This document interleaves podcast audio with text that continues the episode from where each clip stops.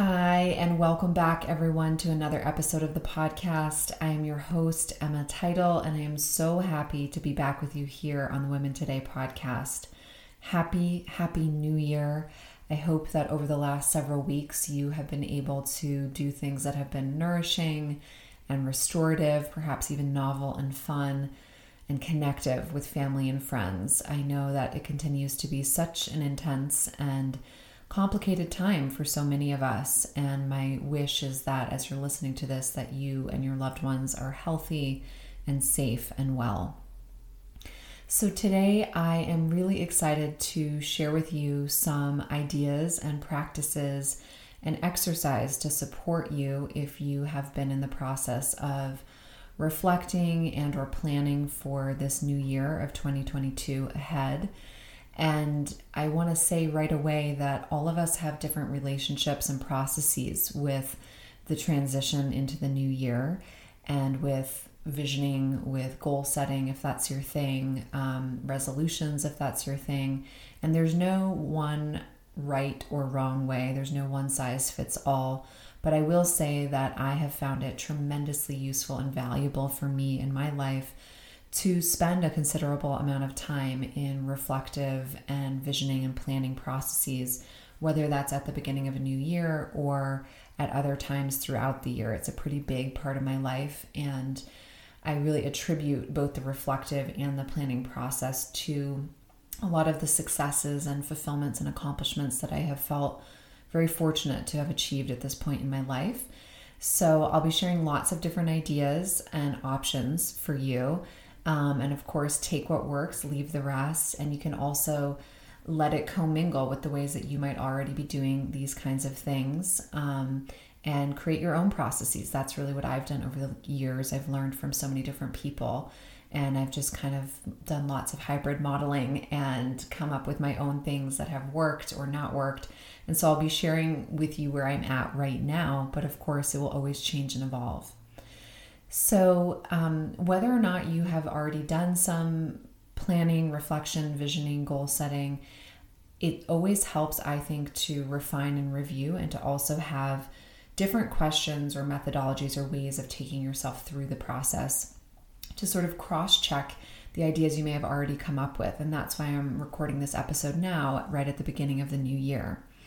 So, the first thing that I want to say is I think we have kind of a bad rap with New Year's resolutions, particularly for us as women. It can be just such a setup for resolving to do things, and then within a few weeks, like with most behavior change, we're not sticking with it, and then it's really a setup for reducing our confidence or making us feel badly about ourselves or simulating a feeling of failure, which I don't believe it actually is a failure, but it feels that way, and then it can sort of erode at our sense of well being.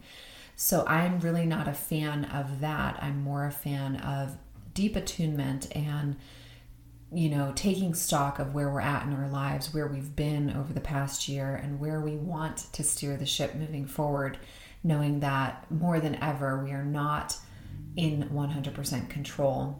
There are certain things we can heavily influence and shape, and other things that we cannot.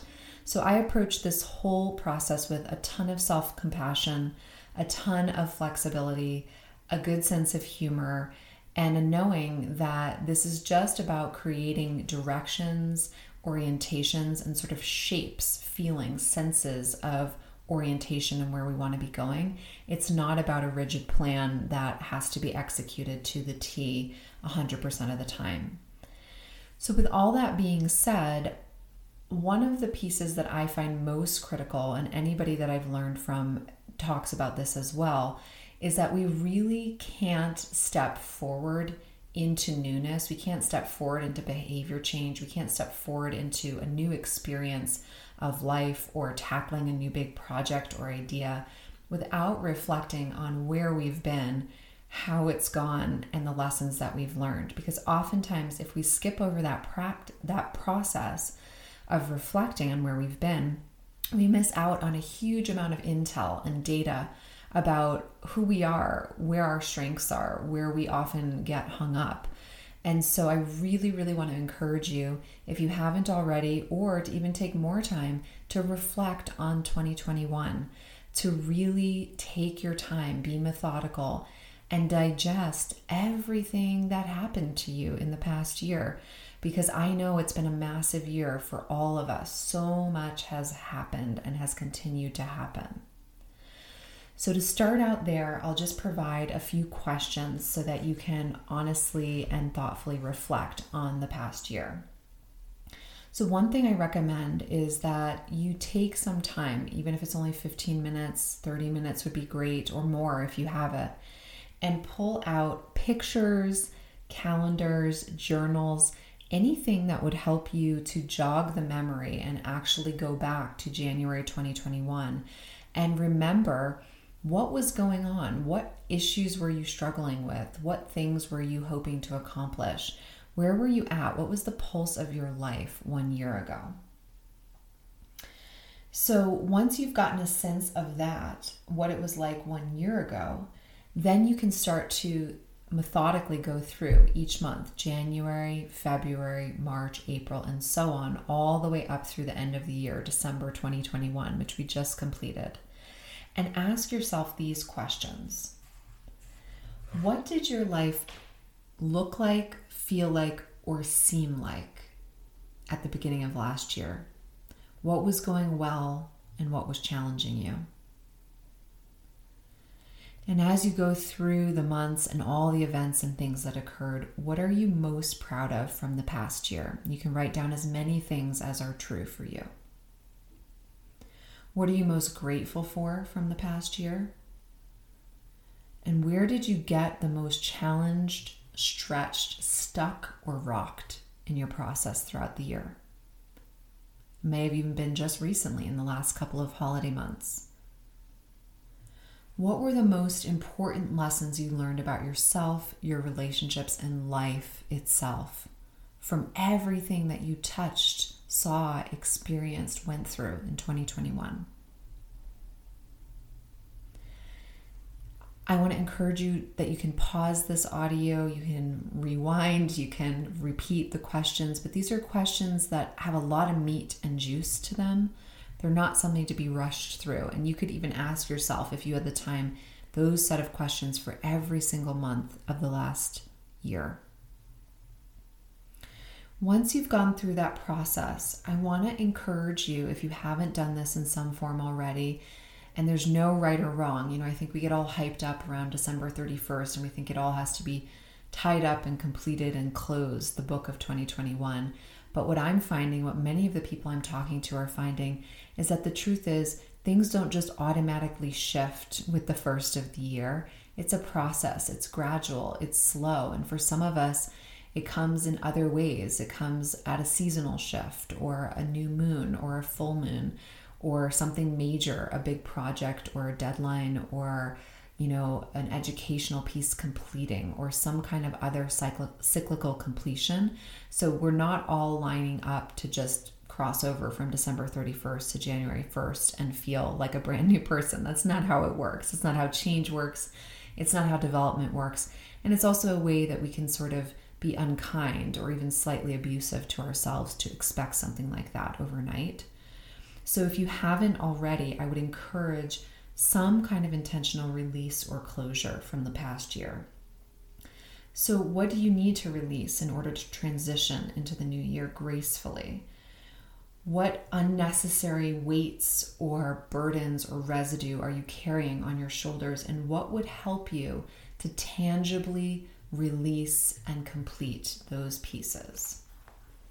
So, when I think about closures and release, I often like to think about doing very tangible, practical things to free ourselves or to symbolically mark an ending or the completion of a process.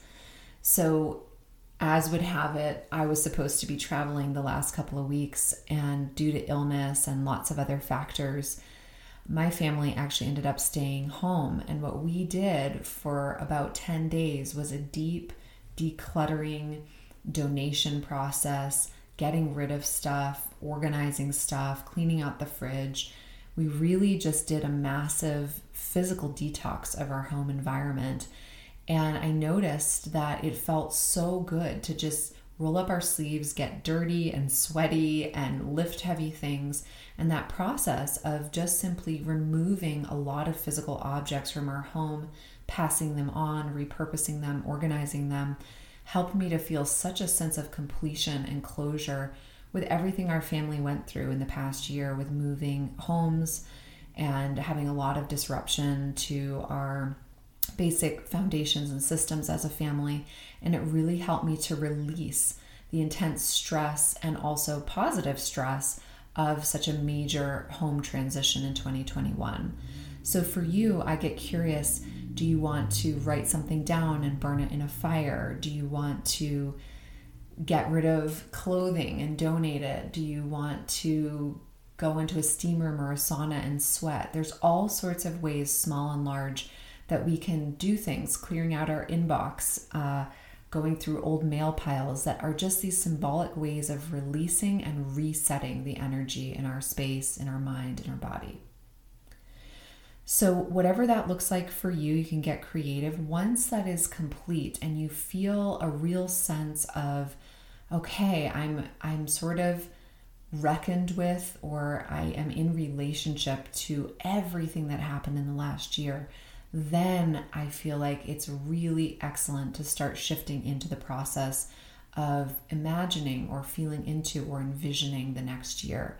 But don't rush the release and the closure. If you need more time, if it takes you till February, again, there's no right or wrong here. It might be a completely different cycle for you than the, you know, the normal calendar cycle. Okay, so when you do feel ready to shift your attention into the new year, I love to work in categories. And so I'm going to propose 13 categories that you might want to explore or get curious about with yourself. You can do fewer, you can do more, you can invent your own categories. Again, this is just to support you and jog ideas and creativity. So, what I love to do is to sit down with a journal and a pen and turn on some music, sometimes light a candle, but I really like to have quiet and privacy to do this. And I like to give myself permission that there's no right or wrong. I don't have to be super realistic. This isn't about planning, this is about visioning and envisioning and dreaming. And I like to go through each category and ask myself questions for prompts. So, some good questions you might use are I would feel so good about myself and life if dot dot dot or I've always wanted to experience or have or do dot dot dot. So this is really about a brainstorm session. I would give yourself at least 30 minutes if not more in each not for each category but total. You might find that you spend a lot more time and one category is overflowing whereas other categories are more blank or sort of empty, like you don't know what to even imagine or dream of. And that's okay. That's honestly really juicy and valuable information for you about what is actually most alive, most important, or the biggest priorities in your life, this stage and season of your life. And that's always going to be a fluctuating, moving target, even throughout one calendar year. So, the categories that I often work with are, and they're in no particular order here, but health, and I break that down to physical and then mental and emotional, finances, career, extended family or a family of origin, depending on where you're at in your life right now and who those people are, friends, larger community or the world, like broader networks, love and or partnership, and that might be if you have an intimate partnership or you're longing for one but it's a whole category of love of life that love intimacy and partnership. Parenting slash nuclear family if that's something that you have and or are creating in your life right now or something that you're longing for home and environment so your physical space and surroundings where you live your location learning and growth hobbies adventure, and spirituality. Now, of course, many of these categories you could put into, combine them and put into one category. Some of them may not feel relevant to you, or I may have missed something that feels different or more important to you. So please don't just follow what I'm saying. These are just ideas, but really think about what are the big, broad buckets of your life and make sure that you're dreaming and brainstorming and identifying where your desire is, where you might want to go in your life in each of those categories and really doing it justice because this is a version of doing yourself justice. Giving space to your hopes and dreams and your desires and what you want to see change, what is not working for you. Giving space and time for that is a way of loving yourself and respecting yourself and honoring that you matter, that your life matters, and that you are worthy of your time, energy, and attention. So once you've gone through that process, I highly recommend that you stop, take a break. So don't even look at it until the next day. So you can go out, do something, go to sleep, whatever it is, but just let it simmer, let it percolate. We don't want to rush the process. I often will take at least a day break. This year, I was feeling so into the reflective envisioning process. I honestly took the entire month of December. I had many different sessions, both alone and also with my husband and for our planning and visioning and I I took the whole month and honestly it felt so good to not rush and to just give myself the time and the space and the energy to keep refining and reflecting and reviewing and and assessing with myself do I honestly want these things? Do these things really matter or don't they?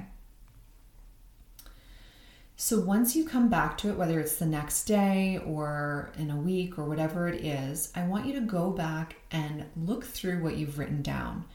I want you to use freely and liberally the Xing out and the circling I want you to actually look at what is most important to prioritize this year and what things feel like no, you have no intention of going after or making time or space for that. So, really get ruthless of, yeah, that sounds good, but it's not actually a top priority. And one of the ways that I go through this process is I ask myself questions. So I say, if I could only succeed at three of these things from this entire list, in one year, which three would create the biggest change or the biggest impact and in my life and which would serve me for years to come. So when we look at dreams or ideas, there's often different categories. There's ones that can be accomplished pretty quickly and easily. There's others that take a lot more time and planning and even time to come into fruition. And then there are some in between.